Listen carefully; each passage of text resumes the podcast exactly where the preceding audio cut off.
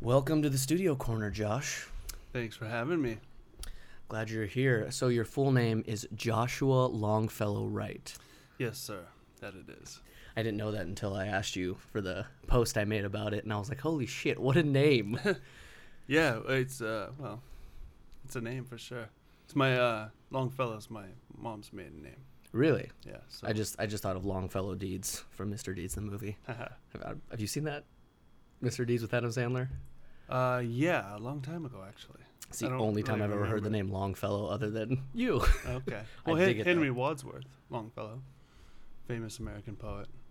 well, I'm not not up to par with that, I guess. Okay. but I'm looking him up now. Cool. Longfellow. It's a good name. Yeah. So I listened to your albums, or the albums that you produced, or Yeah, under the uh, record label I had for quite some time. Domain Records. I so I listened to all four the the four that you gave me, the four that I got from your shop, Mhm. and I dug I dug pretty much all of it, but I fell in love with this one. It's the band is Fermata. Fermata, yeah. Fermata. What does that mean? That Uh, just- well, Fermata is. Um, I'm probably going to be way off here, but as far as I know, it's part of a music. Um, uh, I don't. It's part of music. I don't. It's like a note or like the way. To, I'm not really. I'm. Not, I'm not sure. Damn, maybe I But I should rem- know this then. Yeah, I, that's what. But I remember it was part of. Uh, it was part of music somehow. But Well, I don't remember. whatever it means or whatever it is, I feel like I should know it if it's part of music. Um, the album's called Vessel. Or uh, I I loved it. I put it on and like right away it reminded me of like I want to say Perfect Circle, more Tool. It's got like that heavy bu- heavy vibe, but that you know just great. Everything about it. The sound was awesome. Very Tool. Um, very Maynard. Yeah, it was it was a, a really fun project to be a part of. Um, it was uh, we had it uh, produced by Mark Rank, um, and uh, it was it's it's one of my favorite for sure. I mean, I love them all, Yeah. but uh, there's definitely ones that really com- are complete. Yeah, no, the the song Pseudo on there, Mhm. I think I remember the name correctly. That one was my favorite. That it's funny. I I sat down and listened to all four records actually last night, hmm and I put that one on first. This uh, that album on first, and just right away I was like, "Holy shit! How have I not known about this? Uh, Is this the only album that they made?" It is unfortunately. Um, we did a we did a music video uh, for them. Uh, it was directed by Shane Drake, who um, is a uh, MTV um, award winner uh, Wow. for uh, he Panic at the Disco and other other videos that he's he's won awards for country Jesus. music awards actually as well. But yeah, he's uh, he's he's done quite well. He's a really good, good guy too. But um, yeah, so we had videos uh, for them and some other bands, and uh, they went out on tour. Just you know, sometimes things don't uh, work out. yeah. So here we are. I'm a little upset. I love them. I, Oh, I'd love to hear more of them. I yeah, I mean, I listen to it. I still listen to it because it's uh, it's great music. It is. It's like, you know, because a lot of time, I mean, one thing right off the bat, anybody that shares music or literature with me, that's like Mhm. the, that's the ultimate gift for me. Like that's a bond. You know, you share the type of music that you like with me. You share the type of literature. Like that's that's very uh, a very deep gift in my Mhm. opinion. So I love getting that from people, and it's one thing to like receive, you know.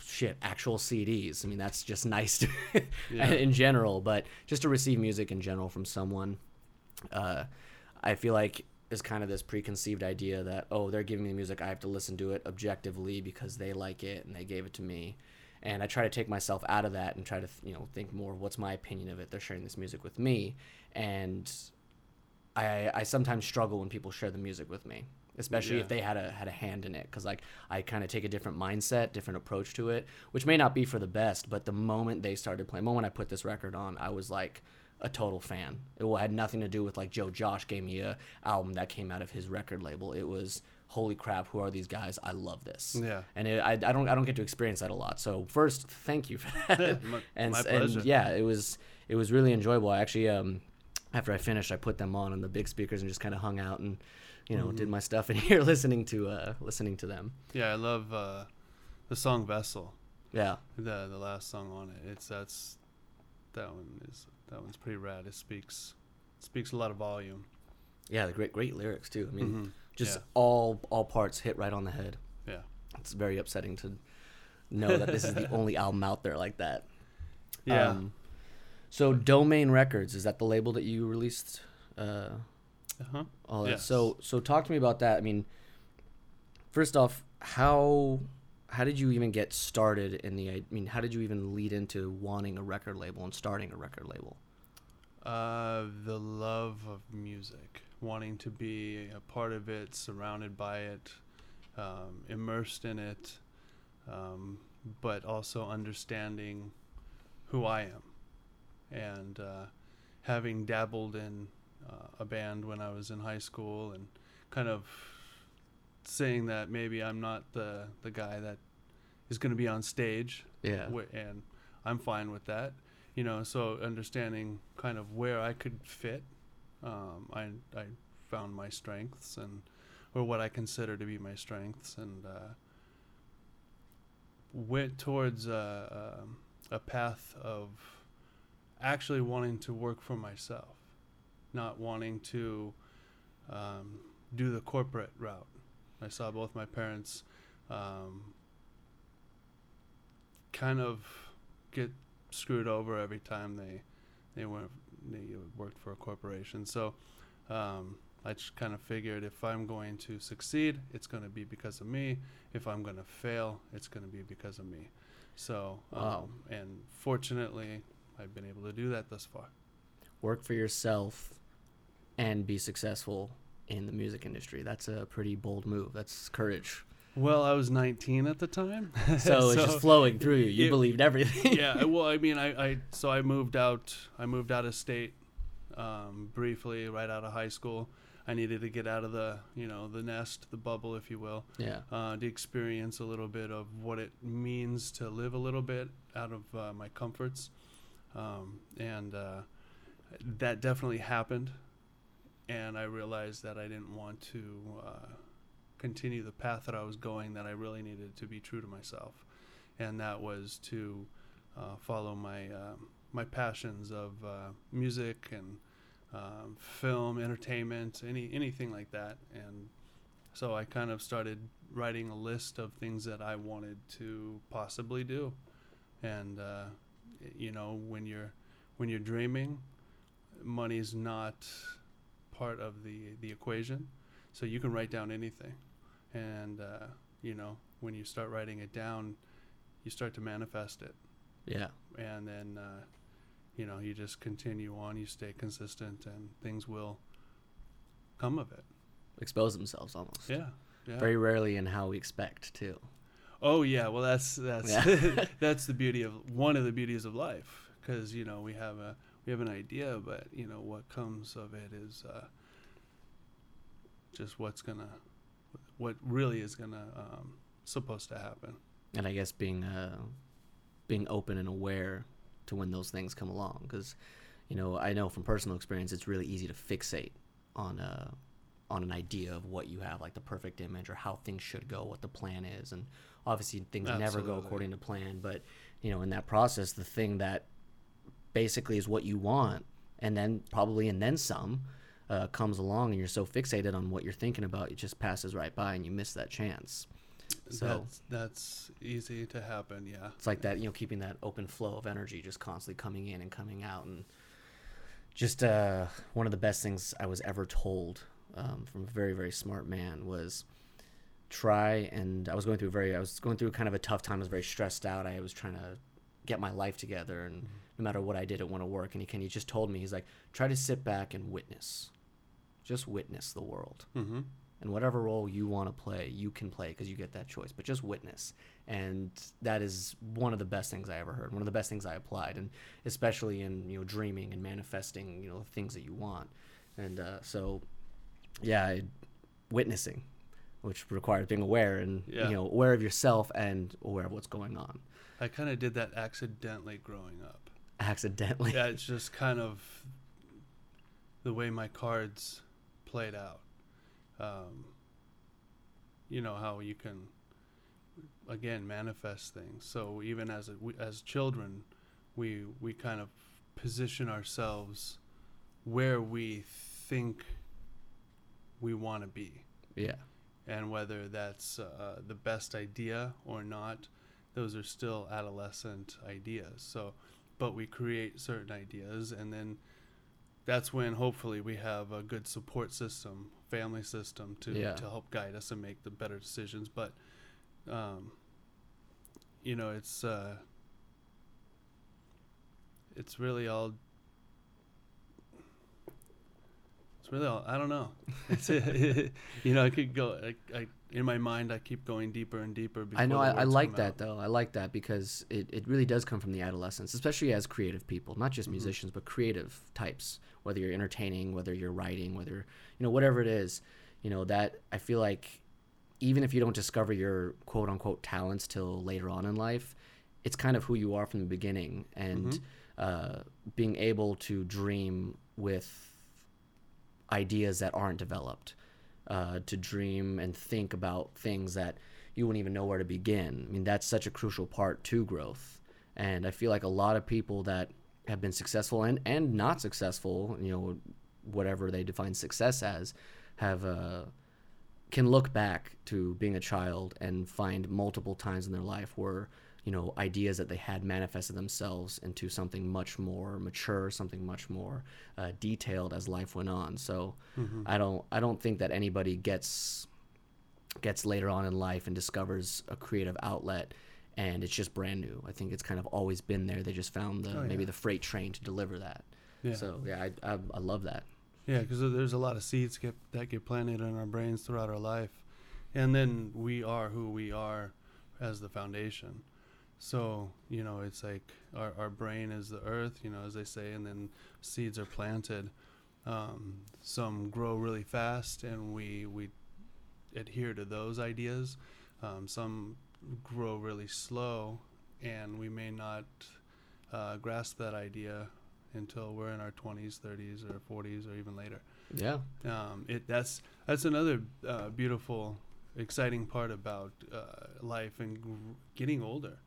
You know, I I I I look at people that are older, and you know, it's they got stories. They got there is something to be said about living that long. You know, whether Yeah. you're in your 70s, 80s, 90s, hundreds. I mean, oh my God, I can't even imagine. Well, I can imagine, and it's it's and I that would be fun to Yeah. you know as long as everything's good. But it's uh yeah. Anyway, Yeah, I mean, it's it'd be cool to to you know, it's not totally not a sidetrack. That's definitely what this is about. I, I love I love hearing that stuff. But yeah, to I mean, like I said, I'm like I said before multiple times on this podcast is I'm only 24. I'll be 25 next month, and just in that time, you know, chasing music and Mhm. being in a creative environment my whole life, there's already so many moments and things I can look back on. And I'm young, you know, Mhm. Like yeah. you said, being hundred years old, looking back at a you know that many years, that many experiences, how you've changed, how many trials, and you know what worked, what didn't, what manifested over 50 years. Like, can you imagine saying, being able to say that? Like, this was an idea I had 50 years ago, and it finally has become something today. yeah, Like, that's a crazy statement. And I mean, that's totally what it takes sometimes. But and yeah, I- that's not long. Fifty years. no, not at all. Especially for like you know, eh, like when especially uh, in my in my generation at least, it's very easy for us as you know. I can only speak for musicians because that's what Mhm. I am. But uh, it's very easy for us to kind of say, oh, it ha- if by 28, if I don't have this, this, and this, then I have to succeed. I have to find something new to do. I have to change my route. By 21, I have to do this. By you know, you know, mm-hmm. because we're trained that way. It's like go to school. that You have classes at certain times. You have to do it this and go through these grades one, two, three, all the way to 12, and you go to four years of college. So everything's put on a timeline.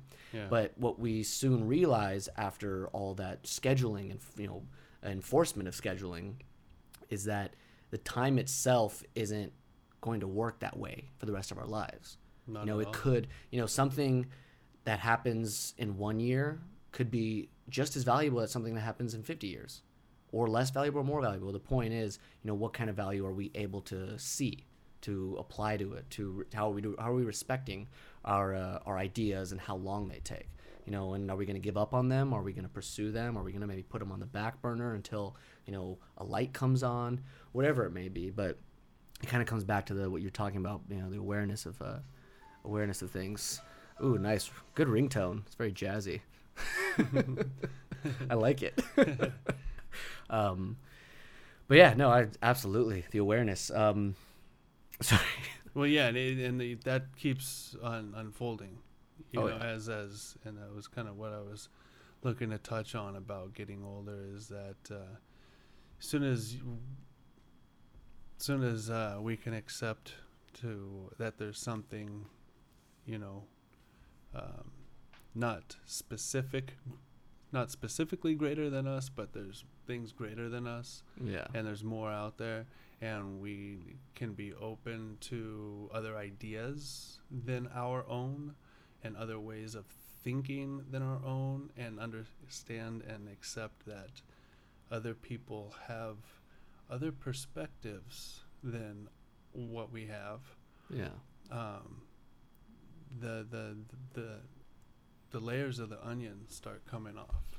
And I think we, we, we talked about this a little bit the other day about how just when that you know each new layer it's so fresh, you know, and you get a new new whiff of, of of it, and it's just uh, invigorating, and it's exciting, and it brings uh, joy to life, to know that there's uh, there's there's more, there's more, there's more, and it, it'll go forever, as as long as we want to, um, as we want to keep looking.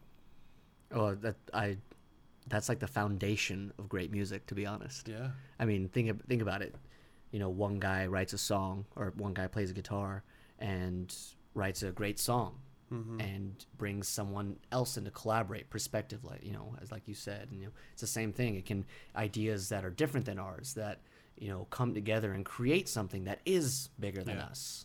You know, it's not that we're trying to create something bigger than us, but you know, collaborating from different. You know, music's a perfect you know it just perfect happens. example you know you bring a whole band together and everyone puts their input and you have all of a sudden you have this beautiful creation from four different people or Mhm. however many people in the band but uh, yeah that's that's that's the foundation of great music the the willingness to not only be open to yourself and aware of yourself to Mhm. express what you need to but then to take that to um, the other you know the rest of the world the other people that are willing to give their ideas and collaborate and, and you come out with something incredible i mean that's you know metaphor for music metaphor for life all the way yeah, it's it's it's magical. You know, it's um, that's really what wanted. That's what really drew me to um, want to start the record label, is because um, my passion for music, and I understood kind of you know what it took at the time.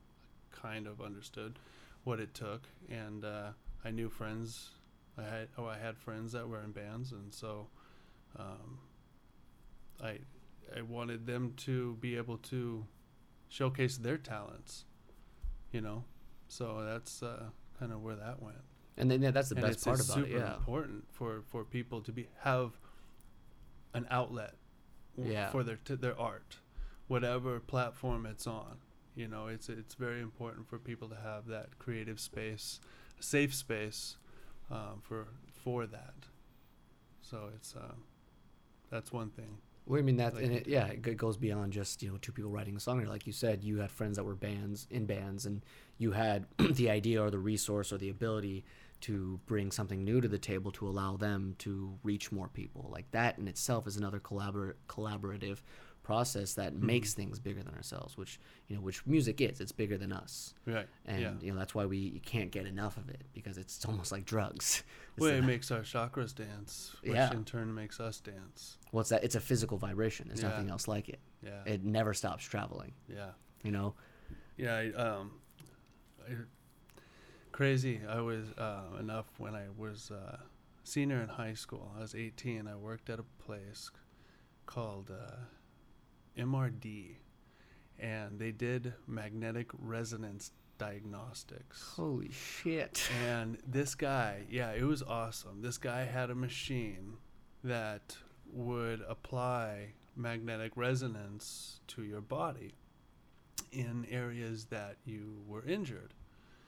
And he had a th- you know, he had an idea because uh, speakers are made of magnets, magnetics or magnets and waves through, you know, what our air, which is really our ocean, and uh, so we feel it. We feel the ripples, and uh, so he brought in a composer one day, and he set up a machine, and I sat in the room and I sat up against this board and he played all the different notes at different octave levels and this machine read my body's reaction for for each note Holy shit. and so this doctor had this composer create four or six different albums to help with uh, immunity, to help with stress, one to help with uh, um, PMS, one to like be, because of the way that the the vibrations work with your body. Oh and my so- god. It, it there was just a pattern of things throughout my life that just kept showing me that music is medicine because it, it can heal us m- much like with everything else that Not even emotionally, but like physically. It's, Yeah, it's physi- yeah. physical vibration. Yeah. yeah it's it's beyond us we don't even need to consciously be there you know we and that we can be sleeping and the music's playing but it's the vibrations that are going through us and that's where when they uh, get into meditation and they get into all these other um, Like Huh. humming and right the Yeah. ohms Yeah. and everything it's to vibrate your body and, and, and, and they say if you raise your vibration to a certain level that you reach such clarity that nothing nothing can bother you you don't get sick it's you know you got to maintain that of course there's a science it's, behind it's it. It's not just oh you reach it and you're there okay you know it's it's not We're like only that human after all. right you Yeah. it- you know it's a it's a lifestyle that needs to be maintained but um, it is possible it is possible to meditate so deeply that you could be under the arctic water for what the guy this guy did like minutes under there Really? i mean it's incredible because they you could raise your body temperature Yeah. you know so it's it's it's really fascinating when you can get into My the God. the whole Well, concepts of it this is a little bit more sciency, but definitely on on that same point. Um, now, forgive me because I don't remember the names or any of that. But so well, I remember Einstein's name. Einstein had a had the theory of gravity waves long time ago, and it was considered you know ridiculous because at the time there was first off there was absolutely nothing near the technology to measure this idea that he had of gravity waves being the ultimate measurement in the universe or whatever it may be. mm-hmm. And a few years ago, uh, I can't remember what country he was from, but a physicist took up all of Einstein's studies, all of his papers, all of his theories, and then started working with it and discovered how to, you know, read them more clearly and find them and measure and all this stuff. And so, long story short, he finds two black holes in you know our known universe, and these two black holes are so close to together that they were facing each other. Hmm. And he, and, he, and he tracked them, and basically they were so strong and so close that they pulled out what was on the inside of each other. They pulled it out, so quote unquote, what people call the other dimension, and it sent an intense gravity wave. And he had no idea what to expect. He didn't know what was coming. You know, gravity wave. What could that possibly mean? right and he measures it and what he gets is not to be not what not nothing you'd expect but it's actually a tone it's a pitch it's the exact middle note c that us as humans in this world have basically based all of our music theory off of huh and i thought to myself after i heard about that i was like holy shit. There is no way that this music that we're feeling that we're hearing that we're creating is not traveling way beyond our lives our you know realm if you will. You know it's you know what we think is the other dimension just gave us the first reading of the other side and it was freaking music. It was a physical vibration a gravity wave of a, the perfect c that's why that's why that's why people come together with music it can't help it- it it- It's in our it. genetics. exactly you, you- no matter what culture no matter what color no no matter what political you you put Yeah. on the right song and people will just drop everything and kumbaya Yeah. i mean honestly and you get you, with the right song yeah. and uh, i think that's beautiful It's it's i think that's it's rad it's untouchable.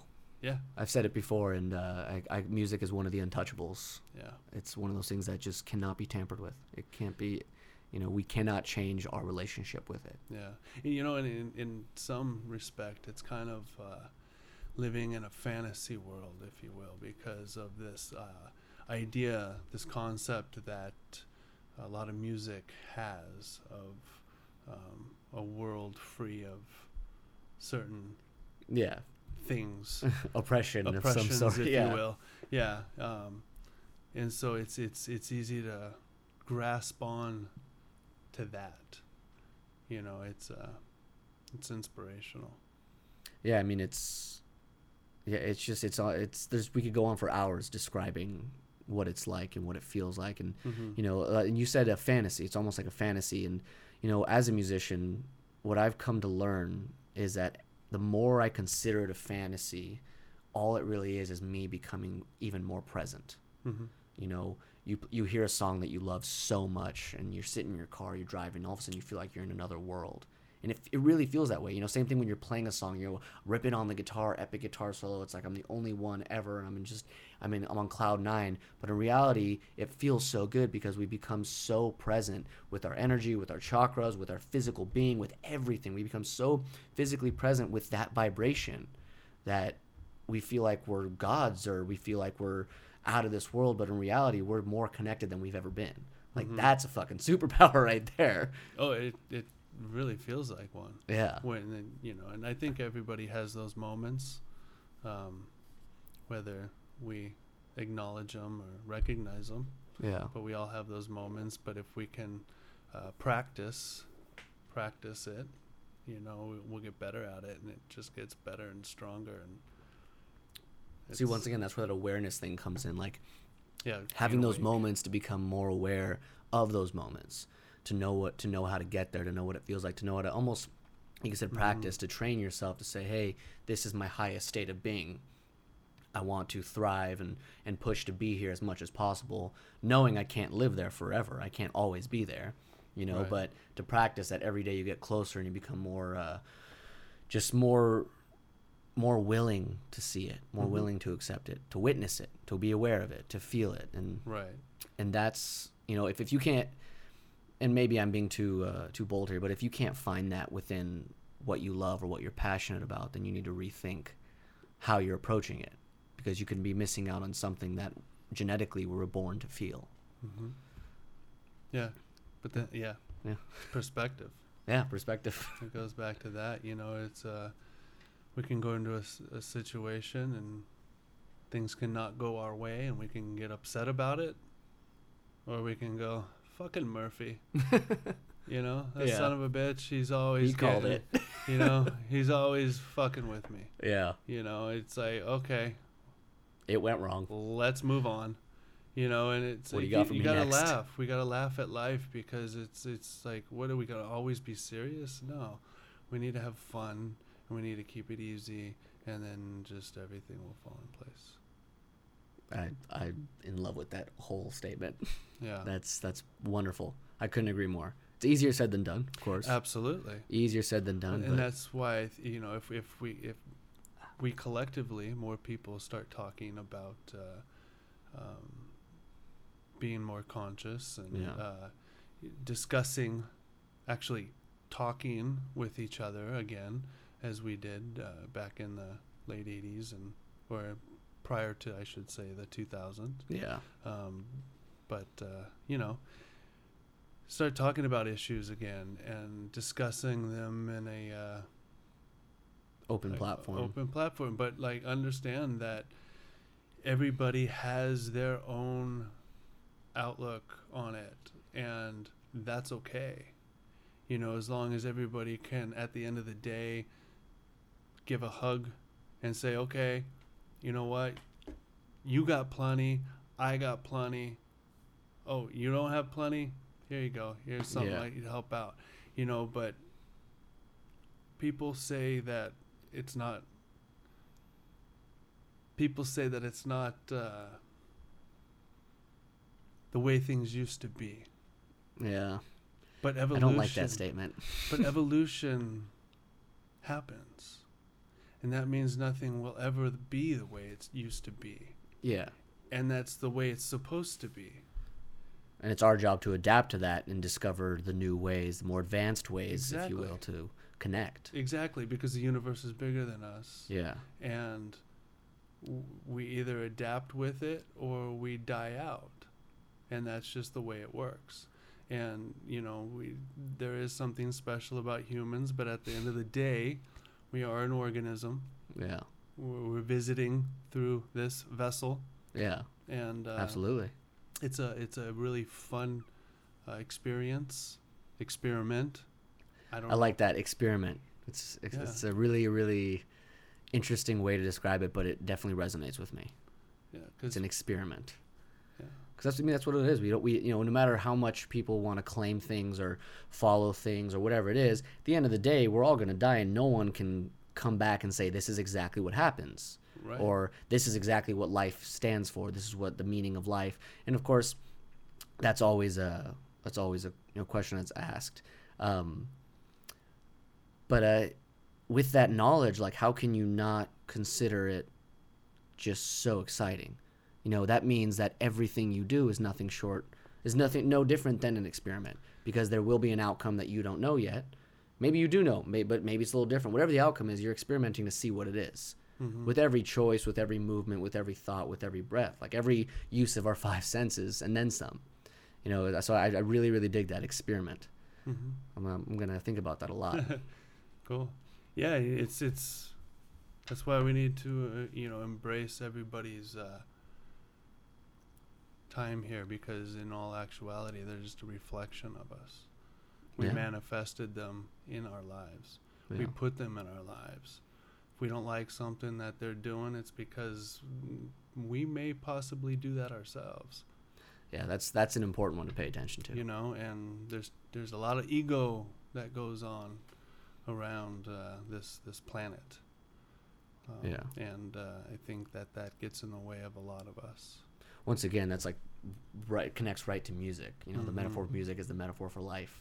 Um, the whole idea of experimenting, like the willingness to experiment, like you have to know that there isn't going to be a solid outcome. There isn't going to be like something that defines you forever. You know, sitting down, say maybe you record a record and tell yourself, oh, what if people don't like it? What if this and what if that?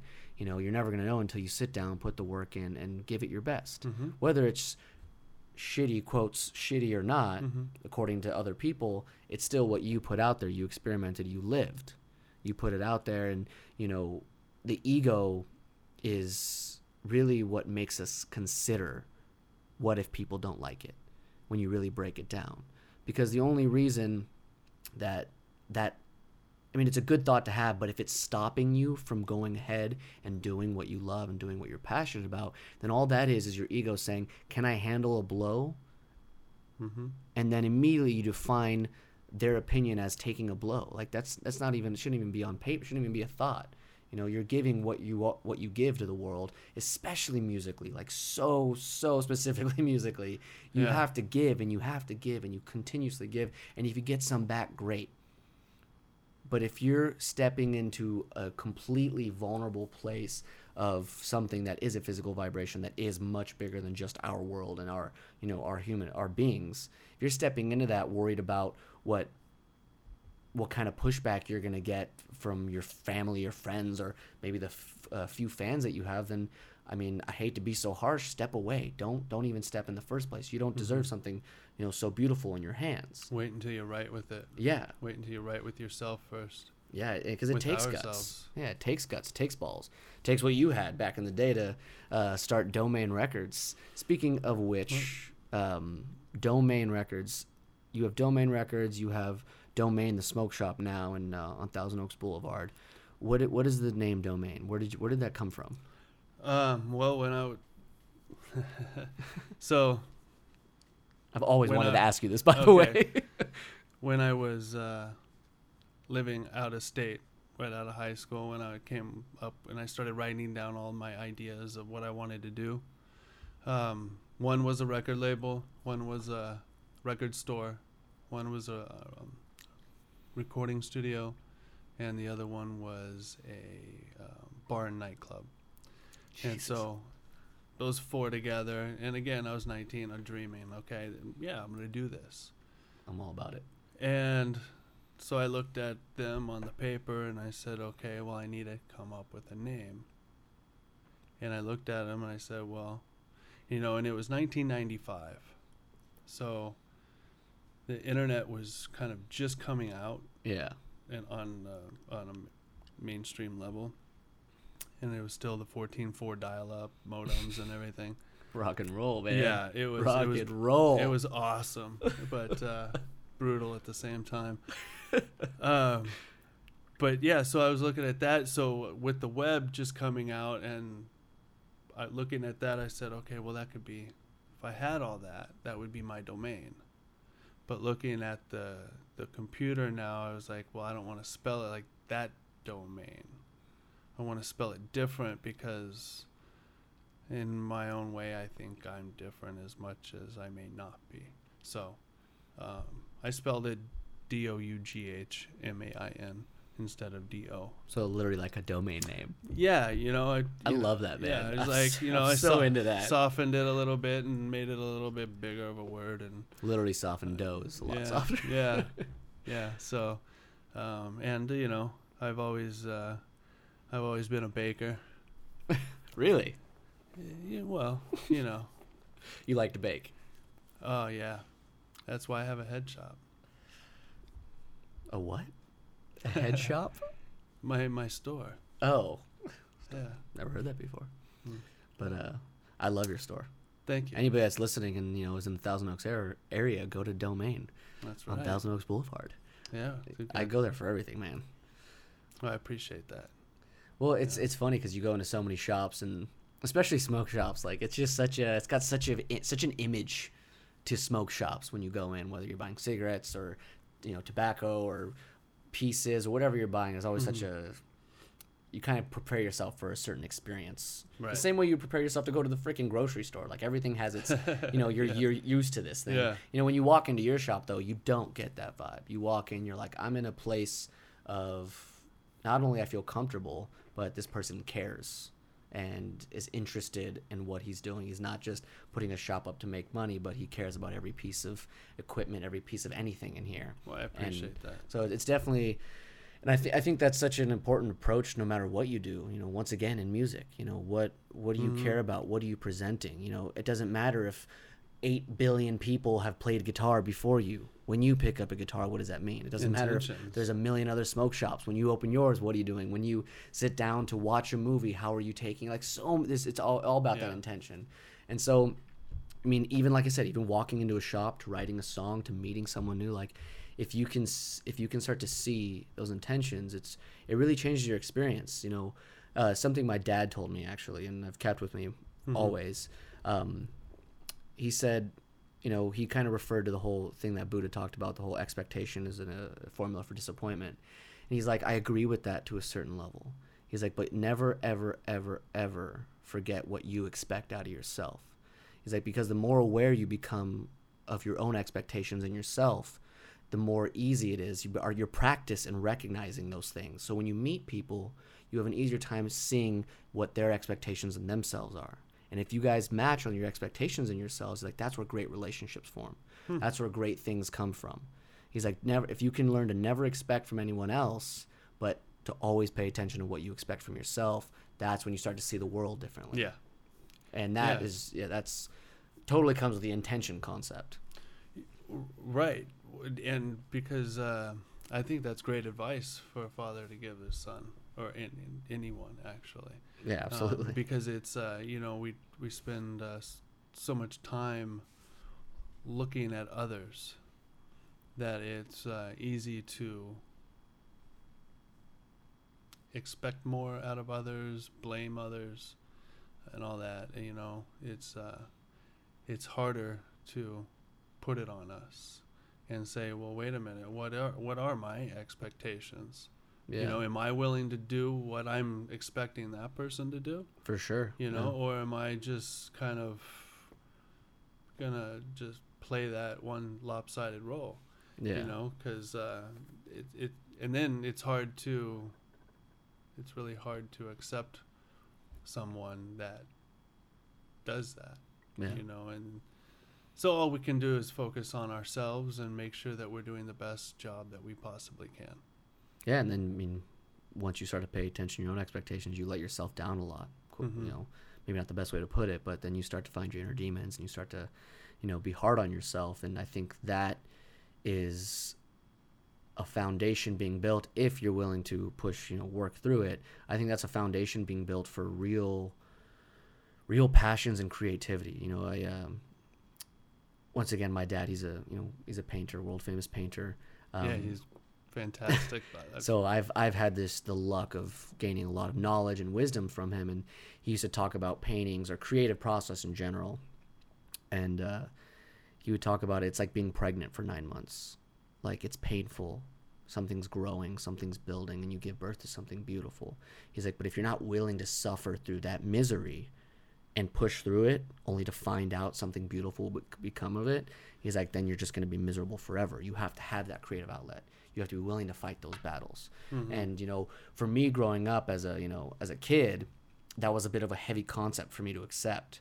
And as much as I felt it a lot, it was hard for me to really look it in the face. So I came up with this whole response to it saying, you know, during the misery, you have to tell yourself, what if? You have to have the what if factor, especially, you know, for writing songs for me. Like a lot of the songs I write, it's uh, whether it's my personal experience or it's someone else's experience that I've learned from or heard about or whatever it is, I always try to think about the what if factor. Take a scenario and change it up. And what if it were like that? Now try to put myself in that place, in that place of struggle, that place of misery, that place of, you know, difficulty, and write from that point because that's where it's it's almost like a loophole in the whole process to get more more uh, more birth out of it. Um, but but it is it's truly a balance. Like if you can go through that misery, if you can you know whether it's for the creative process, whether it's for your life, whether it's for discovering anything, and then find those what if the fantasy, the what could be, all that stuff, and really put yourself in that place. You know, it manifests. Mm-hmm. It comes alive. It happens and maybe not physically in front of you but internally you start to see those things and you know that's especially as a creative person especially as a musician you have to do that because you learn the most about what you're willing to do for it what you're willing to say and what you're willing to go through. You know how hard are you willing to fight to get this song out to really express these lyrics? Are you going to use the first draft or are you going to sit there and rewrite the song 600 times till the lyrics are perfect and really describe what you want? Right. you know there's there's that factor of you can't go through that unless you learn how to deal with the misery and find the lights throughout the you know throughout that process Yeah, and, and what going back to what we've touched on a few times. yeah Why are you making that song? yeah Are you making the song to make money? Are you making the song because you have a passion for music and you really want the world to heal and feel better by with your music?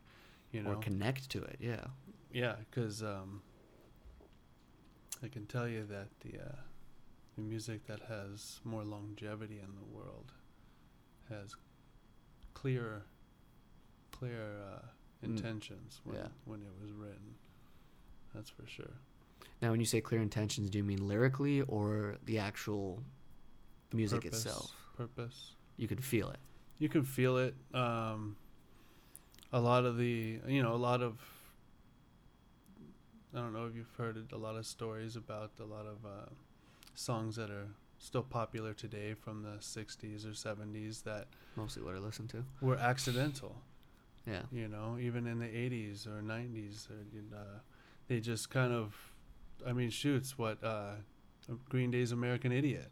yeah that that album was a makeup for the album that they already recorded that was stolen out of the recording studio. oh so they got together real quick and just bust that out. And it was it changed the game it it did. It to say the least it yeah, changed it was the freaking game. Yeah. And I mean and then they made a um, a Broadway musical out of it. So Yeah. it's it's uh you never know. You never know what's uh, what's gonna be your hit. You just gotta be true to. We need to be true to ourselves, and then the then we'll be able to shine in the way that we're we're supposed to, and then uh, everybody wins. Yeah, absolutely. I mean, Everybody wins when everybody can when everybody can be themselves. You know, oppression is darkness and stifles people's light. You know, yeah. everybody needs to like be themselves. So, and then they can create the best art, the best music, um, the best food. I mean, there's so many things. So many There's outlets. so many things in this world that are just so great Yeah. and fun. I love that. You know. Well, So- it's and it and just to, to to be clear on the whole writing something that heals and whatnot. Um, I feel like it's easy, and this is this is a totally opinion based. Like I'm a total metalhead for Mhm. sure. Metalhead. I listen to everything. I Mhm. really do. Um, but I mean, obviously, Me- Metallica is my favorite band. I like a lot of heavy rock, a lot of you know metal and whatnot, and I hear all the time, oh, that that music is too angry. That music makes me upset. This and that, which is fine. I get that. That's cool. But for me, and a little insight on it, and I think for a lot of fans, a lot of people that listen to that kind of music, it's not necessarily that they're saying evil things or mean things or angry things. It's that we have this, you know, this feeling inside of us that is almost anger, is rage, whatever you want to classify it as. And it's so difficult to really process what it is when we listen to these heavy grooves, these heavy riffs, and like even the sound of an electric guitar just, you know, palm muting, double, you know, uh, alternate picking away just super fast. Like it's aggressive, yes, but it's almost like instead of going out and f- punching 10 people, we just sat there and that vibration touched that part of us that needed healing and it released it for us. And that's such that's that's a te- uh, uh, uh, an approach I try to take every every now and again with the music, right? Like, you know, what am I trying to tap into and why am I tapping into it? You know, if I write something aggressive, am I, am I writing something aggressive to piss someone off? Or am I writing it aggressively because that's what I'm feeling and I think that someone will listen to it? and that part of them that they're having trouble with will be healed through channeling with that uh, with that sound you know and so that whole healing concept is really like we like once again the intention of things Right. you know you could write the like death metal hardcore just crazy insane riffs and lyrics but out there with if you do it with the right intention someone could be listening to that and finding the most healing experience they've ever had the Mhm. same thing with listening to a beautiful acoustic guitar or instrumental you know Exactly, because they're on the same uh, plane. They're on the same plane as you were when you wrote the song. Yeah You know, and and uh, you know, not everybody craves uh, ground beef. You know, some people want, you know, the fillet instead. You and know? that's why it's so important to have variety Because exactly You could you a song that got you through your teens, you could get to your twenties and that's you hate that song. You would never want to listen to it again exactly because that was your time. right. And that's Yeah. beautiful to me. Yeah, there's there's there's some music that uh, I listen to now that you know I I just I wore the tapes out, you know. Yeah. And I listen to it now and I say, you know, I'm grateful that that music was there for me then, but it's not my thing now and that's okay. So yeah. I need to put you to the side and I'll enjoy you every now and then when you come around, but I, I, I'm breaking up with you, Yeah. kind of. Yeah. You know, and so I need to move on because my my my tastes and my my my wavelength or not wavelength, but my my my speed, my vibration is a little different. Yeah. And I think that that's good. I think that's important that uh, we change as we we get a little we get older. I think that's another thing to consider Don't want to stay stagnant. Yeah, for sure. And that's not, and speaking, you know, totally not wanting to stay stagnant. Like people bash on artists for releasing an album that wasn't like the last one, and like, sure, maybe it's not good for whatever whatever opinion is, but I, I honestly, I really enjoy seeing that because it means that they've grown since the last album and they're willing to accept, like you said, their vibration. They're Well, not staying stagnant. And they're willing to take risks because Yeah. I mean, it's uh, a lot of the a lot of the a lot of the musicians have to go along with what the the, the boss says. You know, as far as uh, how the music's gonna sound at the end of the day, or you know when they're being under a major label. Well, see, that's So that's the beautiful part about today, though. Right. So they give up a lot. So it's it's it's nice when they can say, you know what? I'm not gonna continue doing the same fucking thing. I'm gonna switch it up, and people are gonna hate it, and that's okay, because not everybody should like it. If everybody liked the same thing, this world would be fucking boring. Yeah. You know, Screw that. e- exactly. You know, going back. I mean, that's what. go. the. The United States.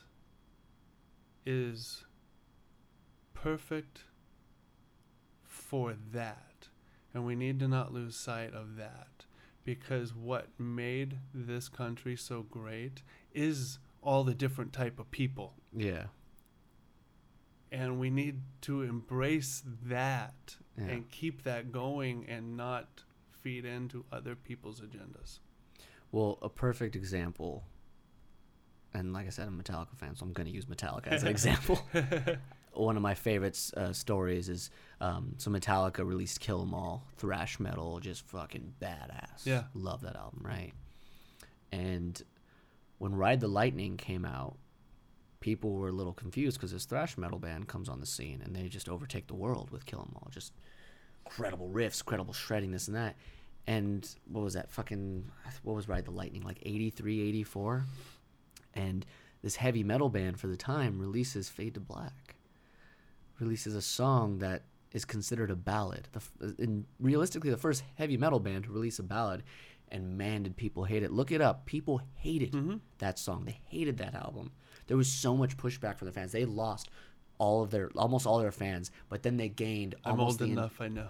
well, I was- yeah, of course. But, But- what the great the great yeah. part about that is because they weren't willing to stay stagnant, because they evolved and they said we're going to try something new. They may have lost this little portion because people weren't willing to change with them. But what they did is they opened the gates of that heavy metal music, that heavy rock, to Mm-hmm. the rest of the world that did look down upon it and said, "Hey, there's a song I can listen to. Yeah. I like that song. There's something to them." And then they kept following it up and following it up and never lost sight of, you know, their heavy riffs, you know, the James Hetfield right hand down, you know, downstroke Yeah. is just incredible. But that was such an important point in music, I think, because an entire genre was opened up to an idea that they could do this. Well, they understood that the masses want more melody Yeah. and uh, less uh, time changes, Yeah. something that they can dance to, Yeah. something that, you know, and uh, uh, pop music will always reign. And so if they can make a pop metal, you know, as, as kind of funny as that sounds, you know, that's kind of what it becomes because it's it's not that hard like what you knew of it was, like the thrash metal. It's just another form of metal. And just to clarify for anybody that's listening to this right now, Uh-huh. the concept of pop music, regardless of genre, just to be totally clear, is popular. Popular, yeah. And I feel like that term has such a negative connotation now because, like, oh, they sold out to be pop. It's like, that's bullshit. They Yeah, made no. something that was so good and so new, it became popular. And that was the norm. Like, Right. that is It's- fucking rock and yeah, roll. It's not like Madonna or Michael Jackson metal. No, it's it's just a popular version of metal. I was watching. Um, uh, Thank you for clarifying that. Yeah, no, I, I, that's Thanks. something that I, I, I often I run into a lot Yeah. because it's like, oh, I don't want to be a pop artist. I'm like, what does that freaking mean? You know, yeah. I mean, it's uh, it's what they what's it's what the person translated into their brain. What the person told them it meant. yeah, I you know it's it's like it becomes popular because people are willing to innovate and you know cross those boundaries and not stay stagnant like you said and you know Mm-hmm. evolve and grow and get to a point where they're creating what's the norm what's popular now yeah. like I mean- shit if you can make a pop record good for you Yeah, I mean, if if if you uh, listen to the first uh, Incubus records, it's a totally different band, game changers yeah you know. But when they they came, I think it was uh, Morning View. yeah That um, it was, to, you know, night and day, yeah night and day. So, but you know, it's uh, once again another sound that a band changed that actually redefined a lot of genres hmm they opened up a door that led to so many bands, not just like them, but bands that were willing to go even farther. Like right, it's- because they still had the roots from where they came. yeah, they still remembered why they were doing it. Yes. Um, Sometimes we just need to uh, adapt a little bit to get our message out there. James Hetfield said in an interview, uh, last thing about Metallica, I promise. James Hetfield said in an interview, I've like, seen them once. really? Yeah. How'd in, you like uh, 'em? In New Orleans. What when when I, was this? uh, this was uh, in 2012. Um, Fuck yes, is Death Magnetic tour? Uh, you know, yeah. actually, it was uh, the Voodoo Festival in New Orleans, and they filled in because uh, Billie Joe Armstrong uh, had a, a drug relapse, or he Oh, he- man. whatever. So he, he, he had to bail off the, the, the tour, his own tour, and uh, go into rehab, and and so uh, Metallica filled in for Green How Day. great was it? Um, it was uh, it was pretty cool. it was really fucking cool, to be honest with you. I think I've seen them nine times now. Yeah. I've done some ridiculous shit to see Metallica. No. some I'm not proud of, but um, but he he said, uh, especially when they were younger as a band, he said we wanted to write songs. We wrote music because it wasn't out there. We wanted to. We wanted to, we had want we heard something that we wanted to he- actually hear. So we thought to ourselves, let's just write that. Let's write the music that we want to listen to That's perfect. and that was like of amidst so many great things that he has said and other musicians said that is such a crucial thing Mm-hmm. to write music that we wanted to hear because it wasn't out there like if you can find a sound that isn't out there that you want to hear that's what you need to do that is fuck that's your fucking responsibility if you have the t- uh, the talent or the ability to create in any platform you know music in this in this way and you find something that isn't there that you want you fucking do it there's Yeah. no question you give everything you've got to that because that is bigger than you Yeah. that is that is just one of my favorite things I've ever heard. um, speaking of all this creation and music and whatnot, you know, you back to your your your label, Doughmain Records. Mhm. Um, we're having such an enlightened conversation. I'm like bringing it back down to this thing, but but it, it no, it really applies because I uh, I want to know more about how you approached it because you're you're such a deep guy you're such an enlightened person you you care so intensely about in my opinion the right things the things that matter more than just what'll sell the best what'll be the best you know all that stuff. You care more about the individual and what they're bringing to the plate and what how they're affecting the world around them. And i think that's so rare um, especially in the music industry of people that aren't the actual musicians so i think you're a very very special person in that sense and i kind of want to pick your brain about it like in the sense of you know these bands. First off like how did you when you said they were your friends how did you approach them and say hey i want to record you or hey i have a label? You know what was, what was your first uh, first take on them? Well, they they didn't all start as my friends. they, they just you know the family grows, but um, uh, the very first few were uh, friends, and so I said, "Hey, I want to start up a record label. If I put you in the studio, can I record your music?" And they said, "Okay." so, I, where'd you uh, find a studio I worked full time and saved money and uh, we started recording them. Uh, b- b- where, uh, shoots, man, it's been so long. it was, uh, I, so the first recording was Insurgents, and uh, they they found the studio. They found the studio to do it. Um, they had already recorded one EP on their own, um, uh, but uh, I came in and I wanted to record them. I thought they were they were a really good band, so I recorded so was it them. someone else's studio that you guys rented out Yeah, yeah. Okay. We would go in there, rent it out. Um, we did that uh, for for all of them. and you released the music under doughmain rec don't Doughmain Records, under that label correct? so the label itself didn't actually have a location you just rented studios and you yourself was basically what was doughmain records Correct. So what what role did you play in the studio? Like, did you walk in and just run the board, or did you help them produce songs? Did you write with them? What what roles did you play amongst the that? I gave them full creative. Uh, I didn't want to interfere with their what they had going on, because you know I I I looked at it like you know I chose them because of what they do. Yeah. So why would I want to change that? Can I just have that? I'm gonna cut that clip out of the recording and just have it on repeat on giant speakers through all the major cities that involve music. It, it's it's it, That was know, beautiful. That's the way I look at it. So it, um, Oh man, I love that. That is just so wonderful. I would so, you know I would go in there and I would sit and I would watch the recording process, and sometimes I would not. It depends on what I was able to do. I did as much as I could, but um, I loved the the whole creation process. I love the. That's really what it is. So, but you funded everything. Yeah, I funded everything, and it started with just few songs, and that's that. So, did you have any contracts that were signed between you and the band, or the band and the label?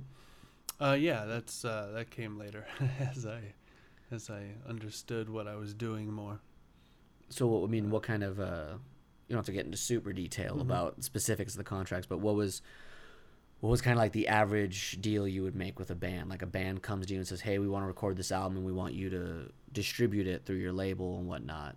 Uh, what what were your guidelines? Do you own the masters? Do you own the music? Do they own the music, or that you know how did how did that work? Well, if the if the label paid for the recordings, then uh, the label owns the recordings, Okay. um, and then you know it's all up for um, it's all up for discussion, negotiation on how long before the band can uh, re record those songs Yeah. for something else. Um, but you know, it's my whole thing is uh, I'm trying to control less because it's just an illusion anyway. Okay. So it, if if if people really want to break a contract, it's like that's it's not the life end all. It's it's okay. Good luck, Yeah.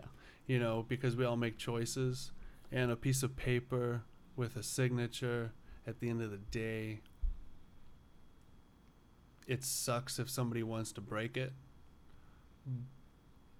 but usually they're gonna lose in the end Yeah. because they're not seeing it through. And that's beyond really this the it's something within them, you know, and it's it's it has yeah, it's it's there's so many it's all there's so many uh Did you ever work with a band that you had to kind of stop cut a contract with or like break a contract they all kind of worked out smoothly? the way that they were supposed to. You know, um looking back, oh yeah, I wish this would have worked out better. Yeah. but um I don't know. It's it's uh it plays out the the, The way the it way, it should, you know, and then maybe maybe all that were the seeds that have planted trees that are uh, fruiting now. Yeah. You know, I don't. I mean, look, we're sitting here today. Talking about these records. these yeah. records that came out what 17, 18 years ago. Jesus. I mean, well, the first one that came out was 1997. Shit.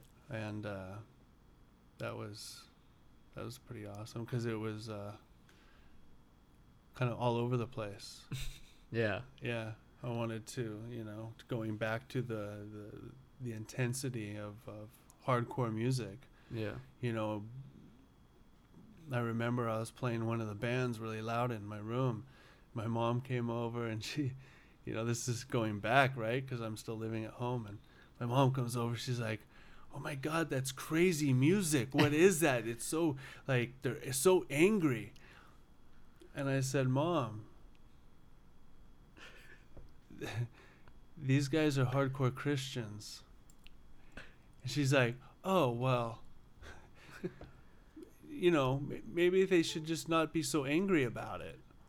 you know, and it's like, you know, because then I had another band that was hardcore, and they were anti-Christian, anti-religion, Yeah. because I wanted to show that there's balance. Yeah. You know, and both and that that didn't matter. It was you know it was the it's the music that we're doing here. right. You know, but regardless, any you know like your mom listens to both of them, it, that wouldn't make a difference. They're both just hardcore music. exactly It's just too much. It's it, yeah, and, and It's a pretty cool statement there. Yeah. So it's it's it's uh, it, some people can break through that that initial shock Yeah. and, and dig down to see what's really going on. Yeah. You know, why won't that tree grow? Yeah. I'm just gonna keep watering it. Why is it? Well, man? why won't it grow? I'm just gonna keep watering it. It's like, well, why don't you dig the soil back a little bit? You know, check it out. See if it's uh, if you're waterlogging it, if you're drowning it. Yeah. You know, I mean, everybody's growing marijuana. You should know that by now. Hell yeah. I think I'm the only person that's not growing, and I have the yard to do it. oh, you have a beautiful yard. I would love to start getting some plants out here. Your yard's like a park. I'd just be worried about my dogs peeing on it or eating away at it or something. Oh, you know what? Actually, okay, so get this. And uh, I learned this during the uh, research for an animation I'm working on, Rolling Hills, that kief is actually a deterrent for animals to eat the plant Really? because it's psychoactive, that it um, is a natural deterrent for animals to eat the plant. Damn. The Yeah. ultimate plant. yeah, I mean it's uh, right. So That's pretty incredible. yeah. I'm just gonna pl- forget the yard. I'm gonna plant that all over the rugs in my house, not being on this shit. so that that that you know, That's pretty. the more you know, right? the more you know. dun, dun. so, um, back to the records and whatnot. Mhm. Uh, so you said you gave them total artistic, artist, artistic, artistic freedom. So Mhm. that means they wrote the songs, produced the songs, they chose which songs were on the album and the order of them, and all that stuff. Then, Yeah, what about the artwork? All them too, all or them. whoever they hired. Yeah. Well, I, I, I, yeah, whoever they wanted to bring on board for it. And, Yeah. Did know, you I- fund that as well? I funded everything Holy shit! I funded Good for you, man. From. Uh, You're like a godsend. You're like a hero. yeah. Well, you know it. It's what I felt I needed to do, I, you know, and so I went with that. it's an honor to know you. Then Oh well, I don't. that's Thanks, but especially in, especially in an era where that was you know that was the big show. You know, getting a record label and distributing. You know, to, to do what you were doing in that time. I mean, it's different to do it now. You know, say you got you know money saved up, like oh yeah, I can just help you produce your stuff and stream it, whatever. It's, it's a totally different game. it's a and totally to do different it game. to do it the way you did it back when it wasn't like this that's i mean if you want the perfect example of i care about something and that's why i'm doing it everything else doesn't matter then there it is yeah. that's your fucking you know open that open to that page in the book there's your definition a picture of josh doing what he did Yeah, you know There's a doing what he does whole lot of sacrifice there. Yeah. so with all that why did you leave why'd you stop Um, I needed a break. You know, I, I, I started it as a fan, and um, I started to lose touch with that because of uh, the way that the last three albums. Well, no, the uh, not the last three, but the way three albums ended up, and it was a lot of like lot of heartbreak, and so I was I was taking it personal you know and uh, my you know I have, I have a wife and my my kids were super young at the time and so it, it took a lot from me personally and uh, it took a toll on uh, my home life. So I needed to just kind of put the brakes on and step away and and rethink what I was doing why I was doing it and uh, to see to to remind myself that I I had um, the best albums growing up in front of me. yeah You know, so it was like it. it where do I need where where can I invest my energy? Because at the end of the day, once I, you know, once we're out of energy, we don't have anything else. Yeah. You know, so and or we're not good with what we're trying to do. So it was uh, it was important to me to watch my children grow. I think that is a beautiful example of self-respect. That's what I'm hearing. And I say that because you walked into something because you cared about it and you wanted to be a part of it because you knew what it was. You knew what music was to you and it made you feel a certain way. And it was special. It was beyond making money or having success or friends and fame. It was beyond all that for you. And to succeed in that path to the level that you did and then to be however long into it basically invested so much of your time to reach a point where it wasn't that feeling anymore to walk away from it i mean that's self-respect that says that what i feel i respect myself and who i am as a person and you know who josh is cares about music cares about how i feel about it cares about the passion behind it. And if that goes away then i want nothing to do with it. Like i i don't know if i can name anyone else uh, well i mean that i know that uh has been through that one or more importantly has been able to look at themselves and say hey it's been 12 years. I've been doing this. It's working but i don't feel the same way i do anymore. You know what? I'm going to step down. I'm going to find something else to do because sitting down and listening to listening to a record that i love is more important than being in the studio and funding a band to record the next great album. Like Yeah. that right there for me i mean I, I admire that on so many levels but it's just so much self-respect. It's so much self-awareness and so much self-love and compassion. That's that's just such it's kind of like that old uh, that saying where it's like you know you have to be a fan of music you know it doesn't matter if you're a musician or not like you have to be a fan of music you have to Mhm. know what that's like and that's i feel like that's where that that foundation came from and that's Yeah, I mean it's.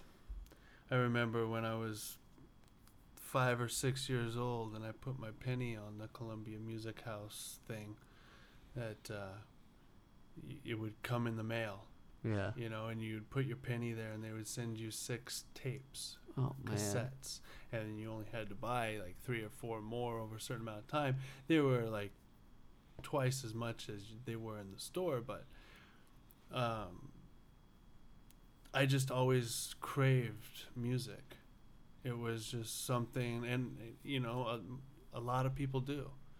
A lot of people do, and that's a great thing because that's what keeps it keeps it going yeah because when some people do need to take a break there's other people that can keep it going. Yeah. You know because it music will never die. It's an, yeah it can't. It, it it's will- untouchable. There's there's a great museum in in um, and there's I believe it's Scottsdale Arizona where uh, instruments of the world.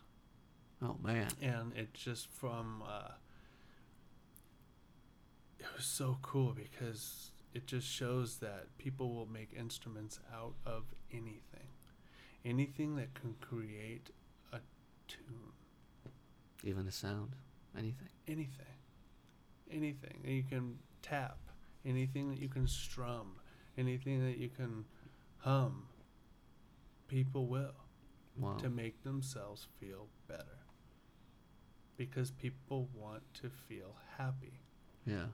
And that's why in our current society hardcore drug use is so out of control yeah because people are deeply unhappy but people aren't really really willing to talk about it yeah people need it it's okay to talk about yeah heal we need to heal our minds well it takes it takes a lot of self-compassion and Yeah, and it's it's out there. We just need the more people talk about it, the more people will will understand that. Hey, you know what? You're just like me. Oh my God, how Yeah. cool. Do you feel this? Yeah, I do. Oh my God, that's cool. i'm not alone in the world anymore Exactly. it's almost like music what we get from music we're getting from the people next to us Yeah. because I mean, what does music make you feel if not not alone you know you relate to something you feel something that sound makes you feel good that lyric makes sense to you imagine sitting down next to a friend next to a family member next to anybody and you know really digging deep and imagine speaking so genuine like so vulnerably and so honestly the same way musicians or songwriters write their music Mm-hmm. like can you imagine having that fucking conversation That is that's fucking rock and roll right there. I that's That is that's great. so amazing. Those are the best conversations. Hell yes. I've always loved having those conversations. Yeah. Yeah. I feel like we got a lot of that today. um, so, were there any repercussions though? Walking away, like you know, did you lose relationships with bands? Did you know? Uh, did you owe people anything? Did something like did any? Did there was like was there a lot of repercussion from walking away from all of what you had, basically No. like an empire? No, because well, no, because everything kind of uh, ended on its own prior. It worked out kind of. It was time.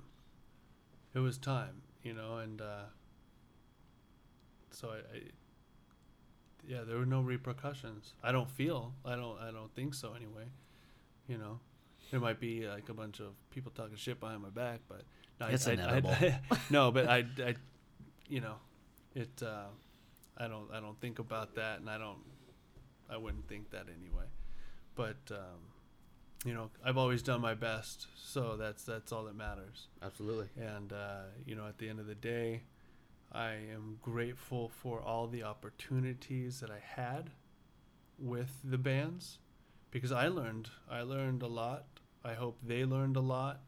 You know, maybe um, not uh, a, specifically about the music industry, but maybe about something in life.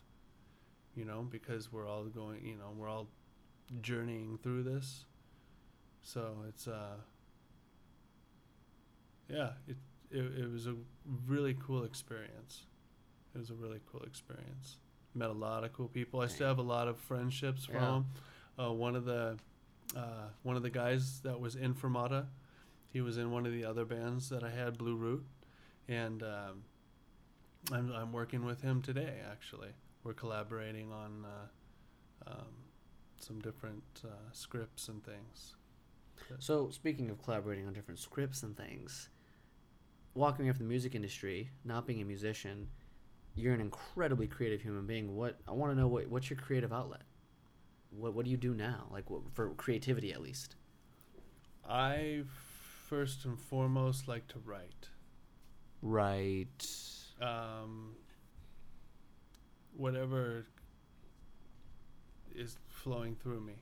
Uh, I used to when I was young. I used to write, I used to write a lot of poetry, which which made sense to write lyrics and Yeah. you know become a singer you know but no that that wasn't my path and so um, i kind of fell out of i kind of fell off that path for a long time and then uh, in 2012 i had some um, things a rocky point in my life and i needed to come back to th- me and remember what makes me happy. Because I was doing a lot of things that weren't making me happy. Yeah. Because, but I was just following along. So Doing what you're Um, supposed to. right. So uh, what what do I like? What's I like being creative. What is that? Oh, I, I like to write. And so I started writing stories, and uh, I uh, started writing uh, screenplays. Wow. So it's kind of uh, I've always been into uh, film acting. I, I did some acting when I was younger, uh, not too much, but uh, it's always been a, a thing there. And so I feel I felt that I wanted to really uh, cultivate that. Yeah. So, So are you working on any projects now with the writing? um, yeah. So I had well, there's a few in the works, but um, Well, any you can talk about right now? I know how Uh, that goes. Well, so th- there's an animation. Um, I'm, I'm I'm helping write and Rolling Hills. is it the Rolling? Hills. Of that um, one right on. Yeah, Rolling Hills. It's an um, it's a music. Car- it, it's a it's an animation based off of uh, around with music and cannabis. Nice. And uh, Good combo. Yeah, you know. Great combo. yeah, it's a lot of education. It's a lot of edu- education and comedy, and so it's it's it's really funny. So uh, we're uh, we're just looking for a home for it right now. Right on. But you can check out the uh, all the animation on uh, at Rolling Hills USA on Instagram. Rolling Hills USA. Yeah, no G. It's like you're rolling a joint. I like it. Yeah. Rolling. So there's there's really not a day that goes by where you're not creative in some way or another. You know, it's Or at least let me rephrase that intentionally creative. intent. Oh well, no. No, it just yeah. I mean, well, I I, I can't say that because there probably are some days where I'm just I'm flatlined. Yeah. You know, and that's that Your happens. soul healing. Yeah, that's the universe saying, "Hey, buddy, slow down." Yeah. You know, just slow down because uh, it's not a race, and um, I'm cool with it not being a race. Yeah. You know, Yeah. because uh, I think that's like one of I'd say that one of the top three things to really accept in uh, any sort of creative career. yeah, It's, it's, not a race. it's not- Patience. it's not a race, and therefore it's not a competition. Yeah. You know, so we're we're not competing against anybody else. We're only Doing what we're doing. doing what we're doing. Rock and Yeah. roll, man. Yeah. Well, I'm excited for the cartoon. I'm excited to see what comes of it. Yeah, well, I'd hope so, seeing as how uh, I'm one of the characters. huh? you're one of the characters. Yeah, I'm, I'm pretty stoked. Yeah, that'll be a lot of fun. I think you guys have a little. Uh, what do they what say? Is it niche or is it niche? I hear it differently. Niche. Niche. Niche. He said niche. Yeah. I think you guys got one there with the whole. Uh, I mean, throw cartoon in there, throw music in there, and then throw the you know the hot topic of today's world is cannabis and the education in it. Yeah. You know, and who better than you to really show that? You know, it's Well, I have, I, yeah, I mean, I have something to say with that for sure, um, but uh, there's there's a lot more that I've learned since uh, starting the project, yeah, and uh, you know, I think I just think that one of the raddest parts about it is that it's uh, 99.99% animals, and and everything in the world is alive. yeah. So it's just it's really cool, and, and anything can happen, and it kind of uh,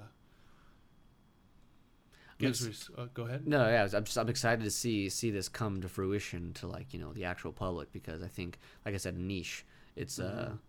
I think it's really you guys are ahead of ahead of the game with that and I think it's really going to be something that people look to something that people watch for fun watch for a lot of reasons but Mhm. I think it's going to really reach all different types of people whether they're fans of music, fans of you know marijuana, fans of cartoons, or not any of those things. I think it's going to reach, and I think it's because it's one not only incredibly creative, but it's got people like you behind it, and that is the core of all of it, in my opinion. Well, I appreciate that, but you know there are two other uh, creative minds behind the project as well, you, Gorilla, and Megan. and Megan. Yeah, um, uh, Gorilla is uh, uh, the artist drawing all the characters.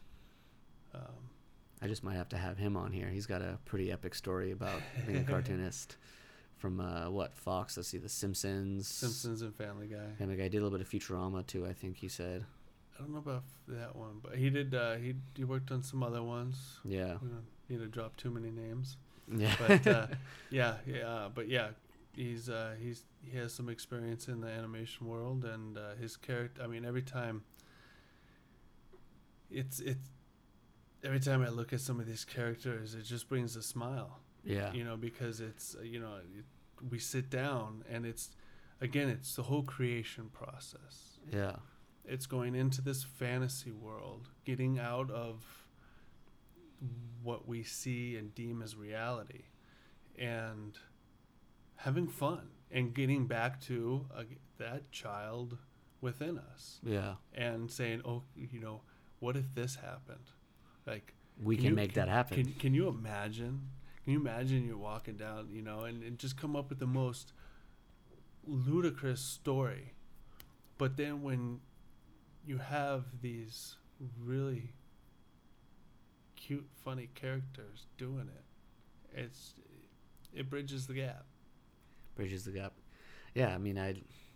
I'm very excited. You know, it's a great idea. It's a great concept.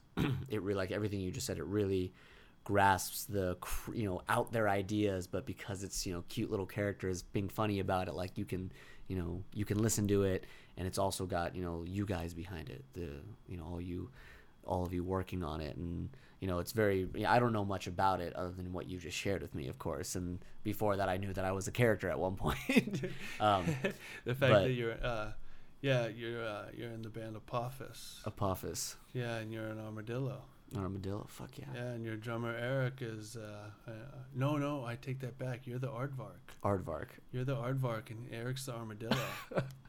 yeah, heavy metal duo yeah, rock and roll. That's it's it's rad.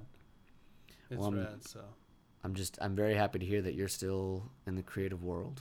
I don't think you couldn't be. Well, I could be, but I'd be very depressed. yeah. And that's where that's why I needed to get back. Because that's why I was in the music in the first place because I crave that art that artistic creative process. And uh, without being in the music anymore I needed something and uh, so there well there's that I um, I hope you never stop the creative process. I have enjoyed this mm, thoroughly. I've learned a shit ton.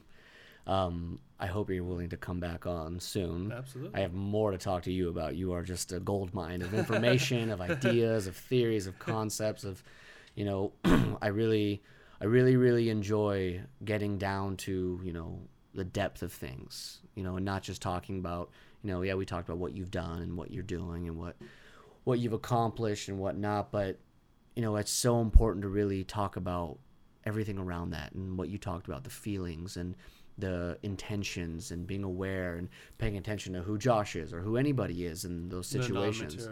yeah. Yeah, and and especially in a world of music, you know, obviously all creativity is, you know, all creative platforms there is that. No Mhm. doubt. I mean, I just had a comedian on the other the other day and we talked about live performance. Like it doesn't matter what your creative outlet is. There's there's a relationship among all those people from fans. To performers and everyone in between and outside the barriers. I mean, you name it. And there's that relationship, and that's what I love to hear about. And I feel like you really brought that to the table, and uh, I guess just thank you, and I appreciate it. Thank you. I appreciate you. Any final words?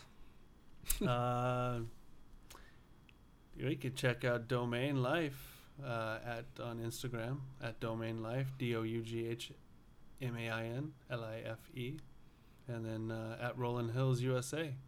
Rock and roll. I Yeah. like it. Other Check them that, out, everybody. Yeah. Well, Josh, thank you. Thank you. Cheers. Peace.